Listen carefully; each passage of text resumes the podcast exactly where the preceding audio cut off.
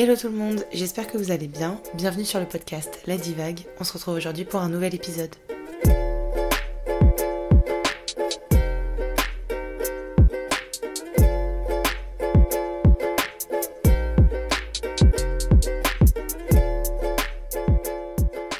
Hello On se retrouve pour le troisième épisode du podcast. Je suis super contente parce que c'est un épisode qui me tient à cœur. C'est un nouveau concept et c'est ce concept qui m'a donné envie de lancer la divague dans un premier temps. Aujourd'hui, on se retrouve pour le concept du turning point. Et pour ce faire, je ne serai pas toute seule derrière le micro de la divague. Je suis accompagnée d'un invité très spécial, en tout cas très cher à mon cœur, qui va venir nous raconter un moment de sa vie où s'est produit un changement important qui a affecté son avenir. Alors je reçois mon invité qui va venir nous raconter son turning point, et le sien, c'est l'addiction. Je le laisse vous raconter son histoire.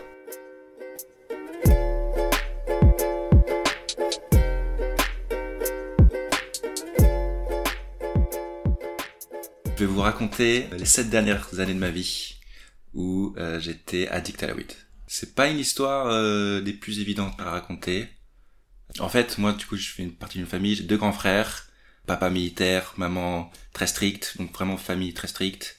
Je sais pas si j'ai raconté ça. J'ai une sortie par mois quand j'étais au lycée, un peu frustré en tant qu'adolescent, et donc du coup, euh, obéir aux règles, euh, ce que disent les adultes, la loi de manière générale, euh, c'était très important pour moi. Moi, j'étais l'enfant modèle.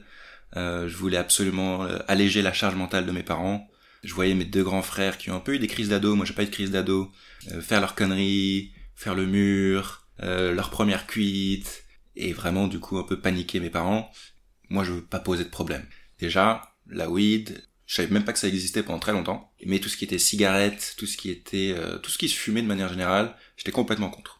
Comment ta relation à la weed a commencé du coup? Ouais. Alors en fait, moi j'étais moniteur de voile, c'est un de mes premiers jobs étudiants. Et c'est l'époque aussi où je commençais à faire pousser des dreadlocks.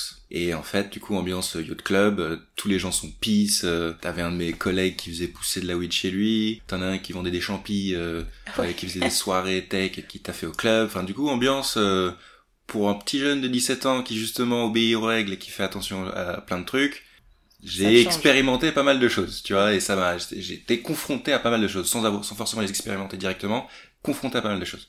Et un jour, il y a un collègue qui me dit, euh, attends, c'est pas possible, tu peux avoir des dreadlocks, faire pousser des dreadlocks euh, sans, sans avoir jamais fumé de la weed. Euh, Le cliché. gros cliché. J'étais quand même réticent, j'étais quand même très réticent. En fait, je m'étais toujours dit, bon, à 18 ans, j'essaierai parce que je suis curieux et j'ai envie de faire l'expérience. Mais bon, pendant une soirée, un de mes collègues qui, là, vraiment me met un joint devant moi. Est-ce que, bon, est-ce que tu veux essayer? Et bon, allez, que ce soit un an plus tard ou maintenant, faisons-le. Et il a été très pédagogue, il m'a vraiment expliqué le truc, pris par la main. Euh, généralement, c'est pas ce qui se fait en plus. Généralement, les gens, quand ils testent pour la première fois la weed, euh, ils sont complètement désinhibés, ils sont bourrés en soirée, Ouais. fument, euh, fument sur un terre. Et du coup, ils ont pas une première bonne expérience. Moi, j'ai une trop trop bonne première expérience Ok. parce qu'il m'a pris par la main, il m'a appris comment comment fumer le truc. Et en fait, j'étais très surpris déjà parce que la sensation était hyper agréable. Et il est venu tout de suite. Il m'a dit, vas-y, fume un peu, tu, tu me dis comment tu te sens, après tu reviens. Et, et là, en fait, grosse prise de conscience chez moi, j'étais en mode, surtout sentiment de trahison, tout ce qu'on me raconte, en fait, c'est que de la merde.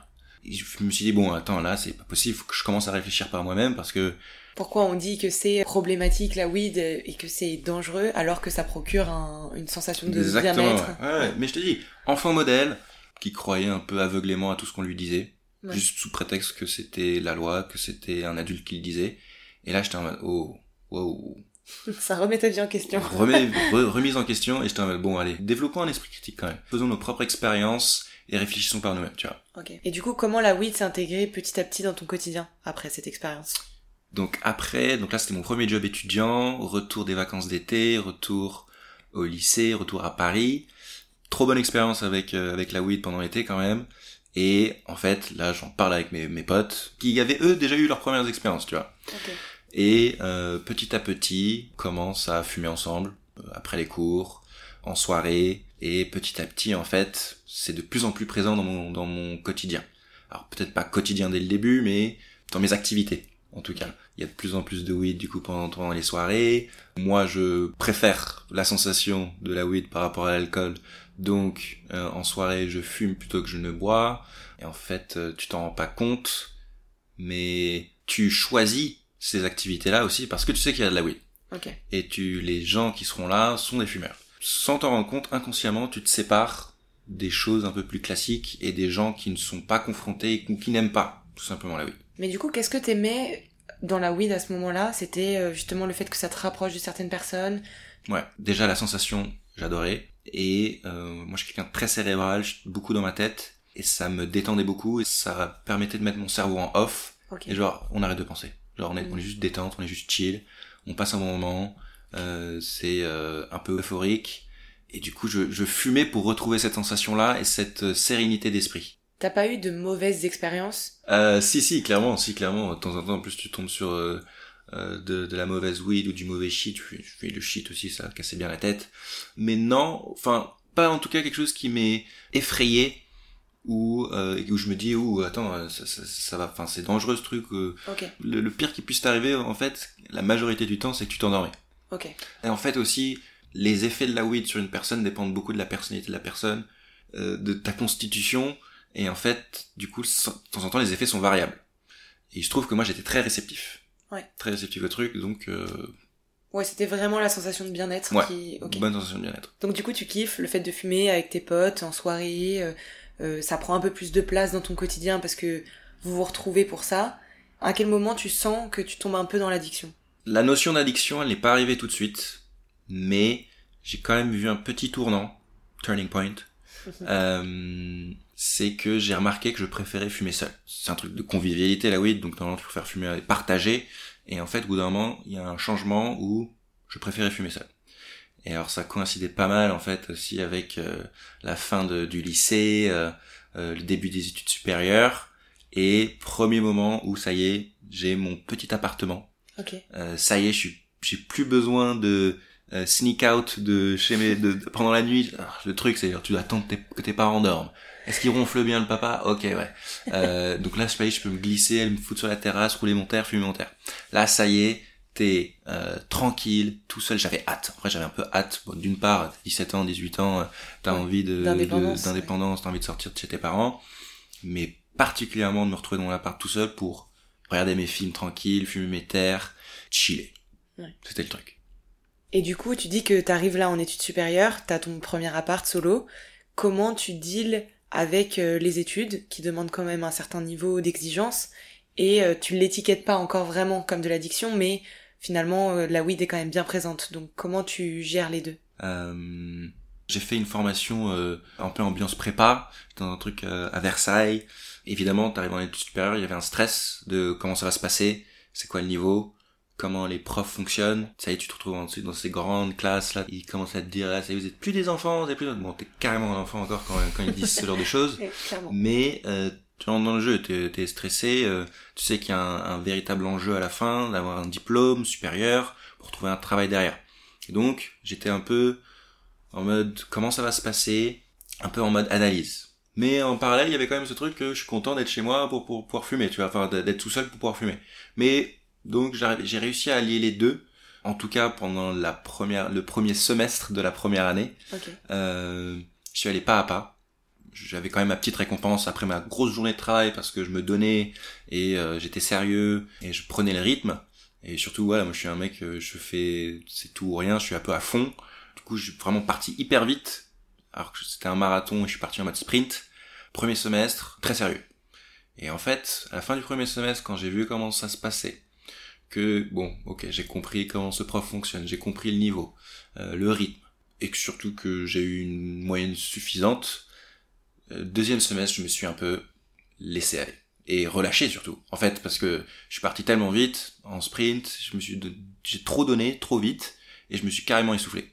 Ok. Et aussi, je pense que le rythme de fumette euh, me rattrapait. J'avais moins l'énergie le matin quand je me levais. J'avais pas envie de rester à l'étude le soir après les cours. Et en fait, petit à petit, tu commences à sécher une matinée, tu commences à sécher euh, une après-midi. Et en fait, très rapidement, c'est des semaines entières. Ok. Semaines entières, au point même où, en fait, mes, mes camarades de classe m'ont dit, mais attends, j'ai l'impression que ça fait un mois que je t'ai pas vu, genre. Ah, Euh, je sais pas si je sais pas si j'ai séché un mois euh, en entier, mais, mais en tout cas, j'ai déjà séché des semaines entières juste parce que tu te lèves le matin et tu dis bon, je sais juste aujourd'hui, ça, ça va aller alors. Et en fait, tu dis mais en fait, si j'étais pas malade toute la semaine.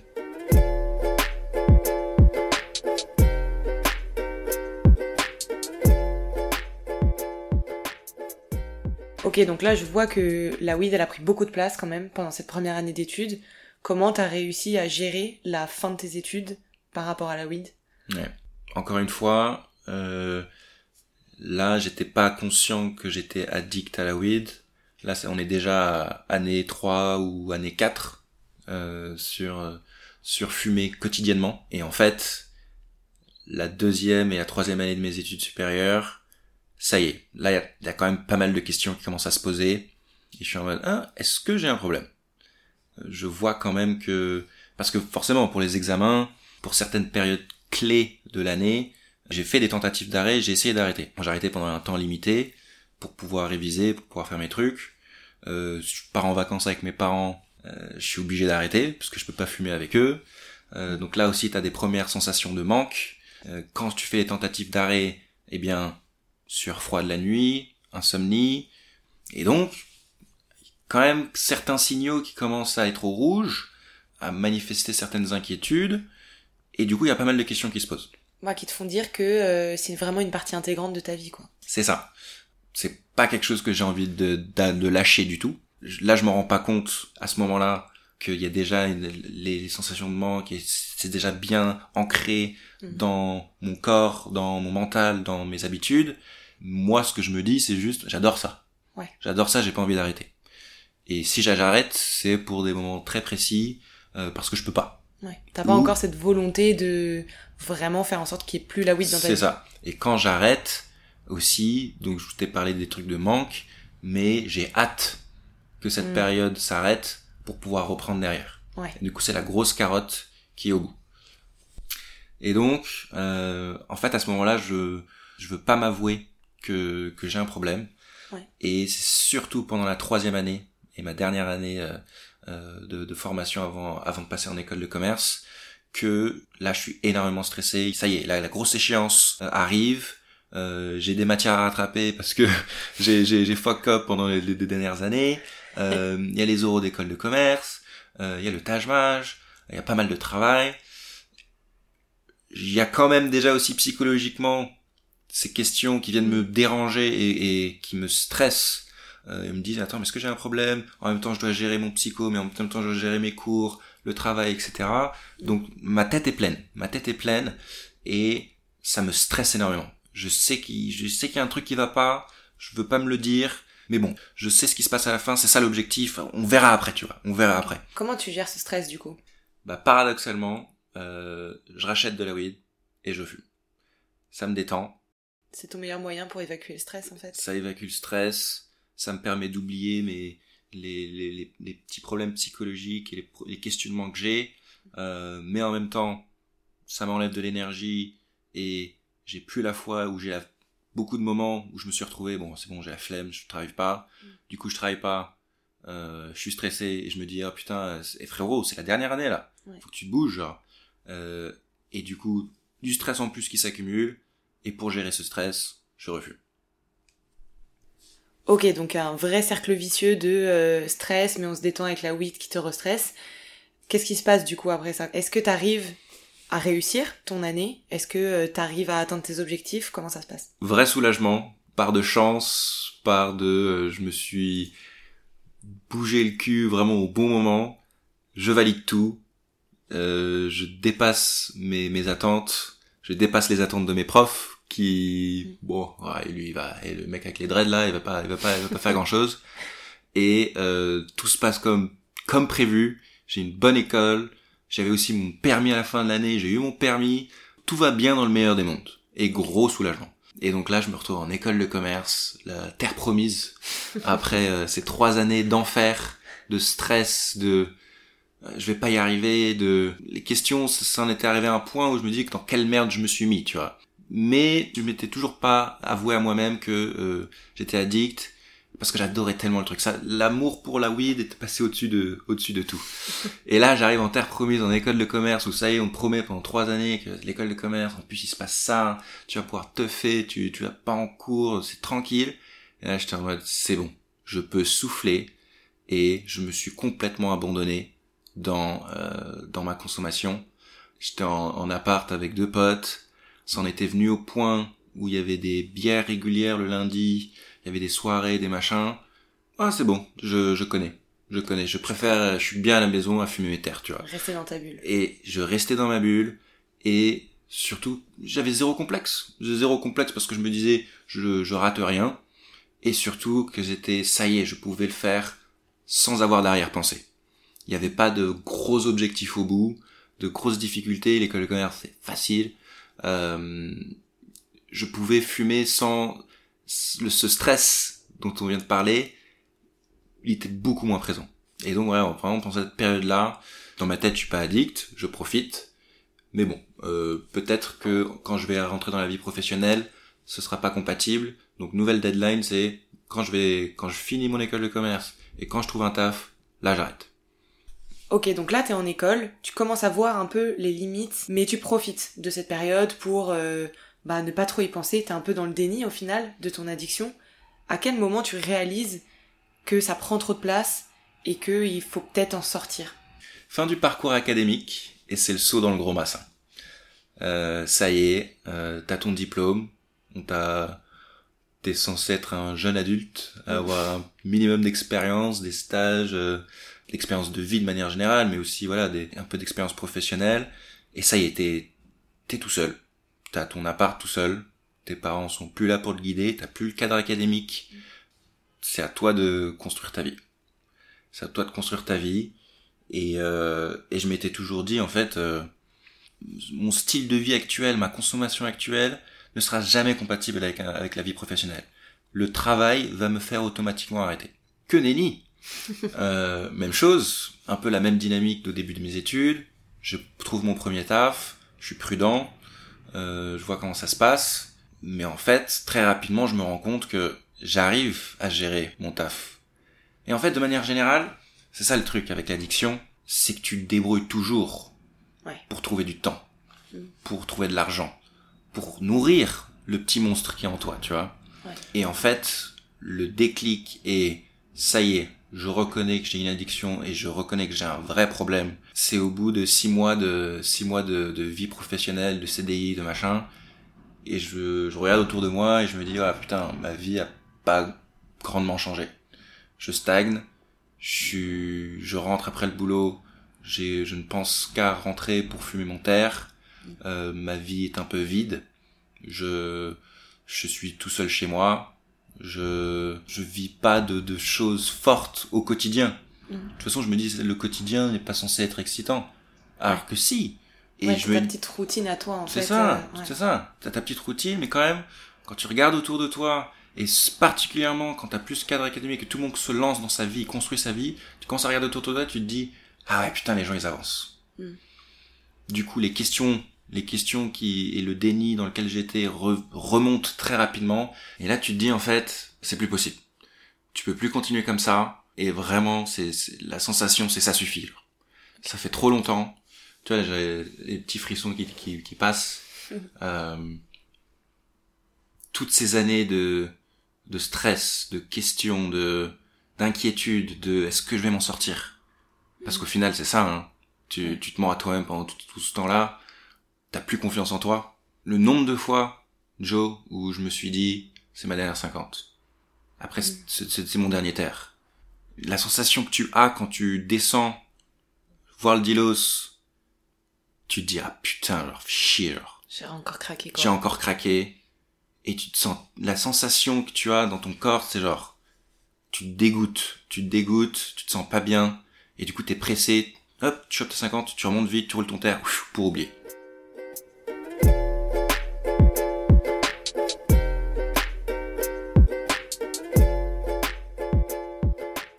Et donc ça suffit, genre.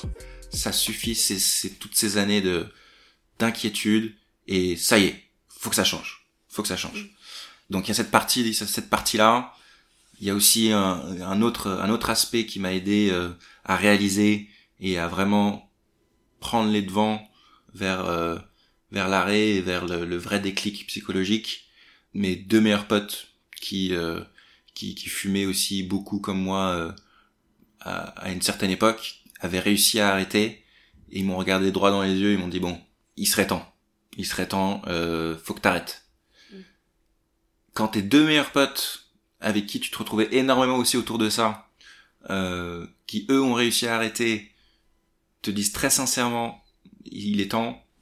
Alors que tu te poses toutes ces questions-là aussi, ça fait un autre choc, une autre de choc. Autre point, je voulais rencontrer quelqu'un dans ma vie.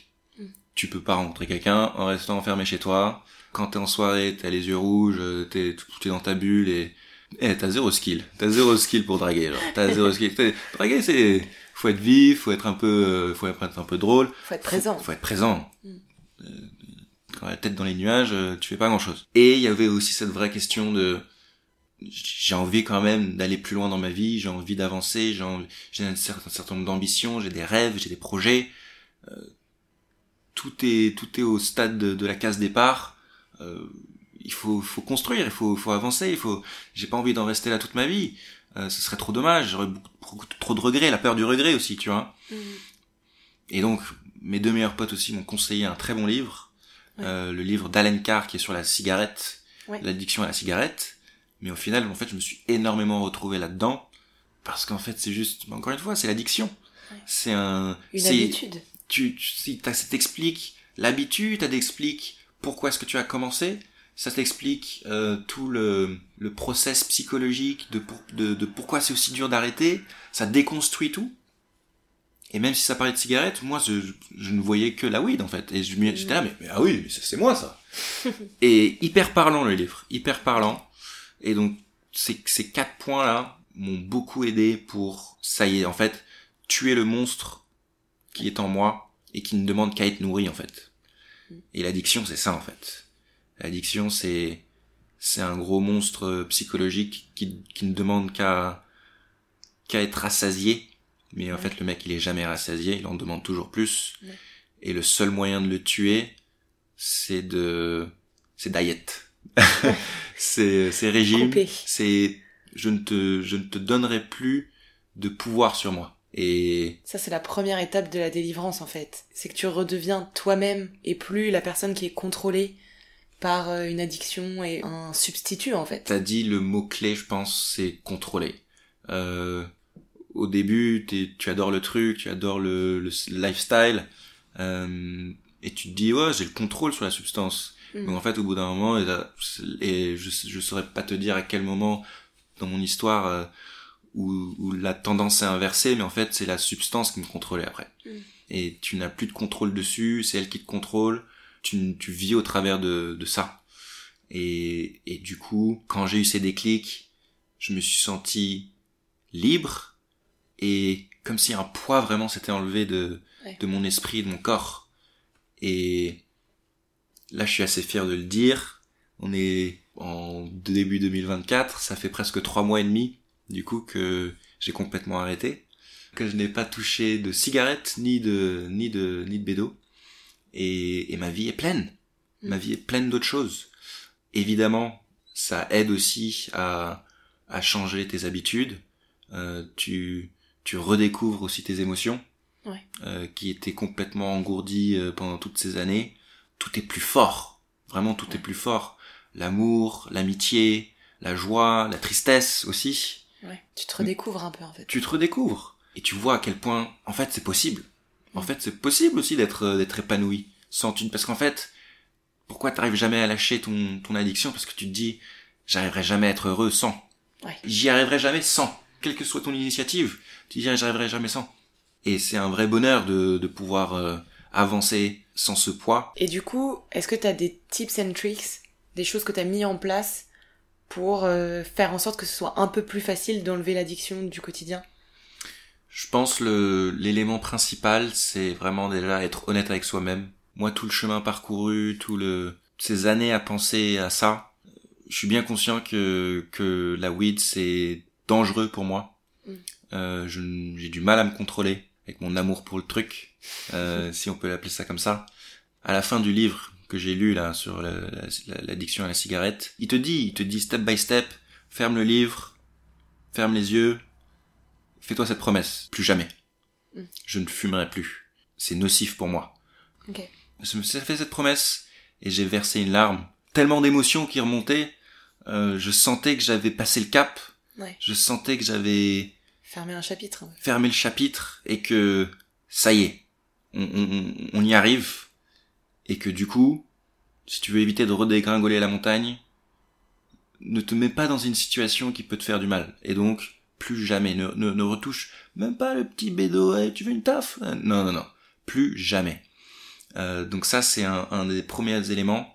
Et après, c'est se, se réjouir de, toutes les petites choses de la vie et de- d'observer tous les jours euh, les petits progrès que tu fais.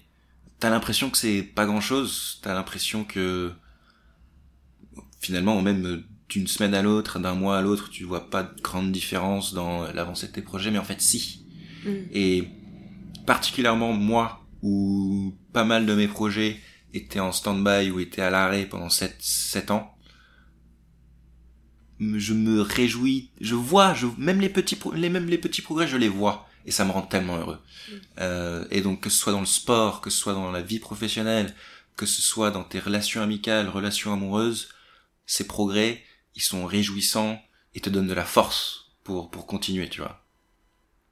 Et bah déjà bravo en vrai pour euh, tous ces efforts et parce que je sais que c'est des efforts quand même de réussir à sortir, créer de nouvelles habitudes, euh, renouer même avec ses potes et un quotidien que t'avais un peu laissé tomber.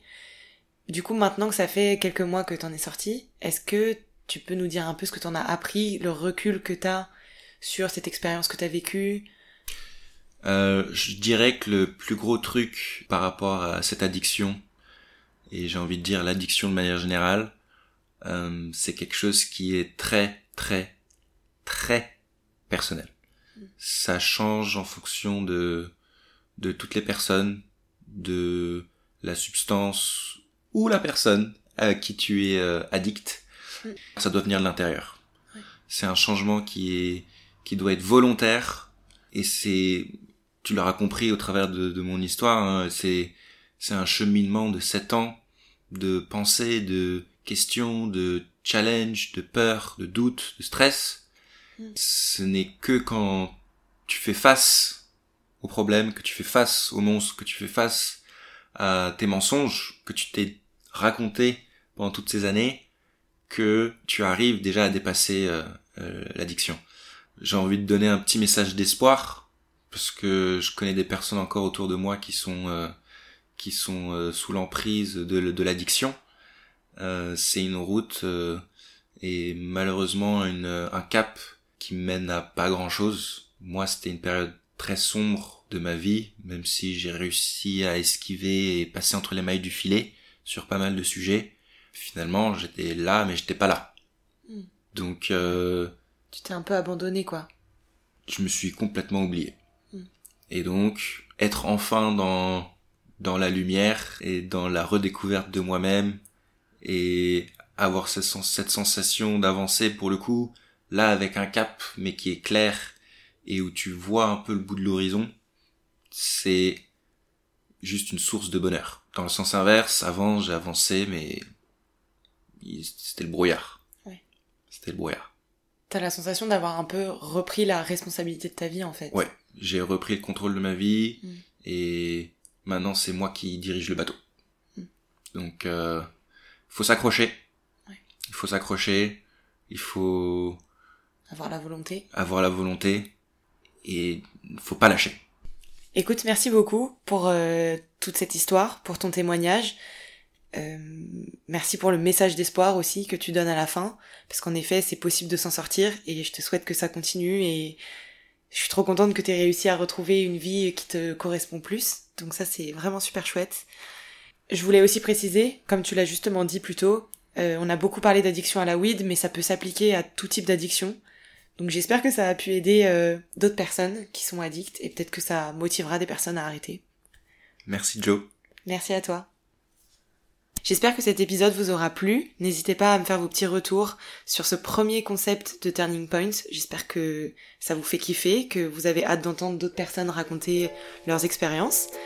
Et je vous dis à très vite pour de nouvelles divagations.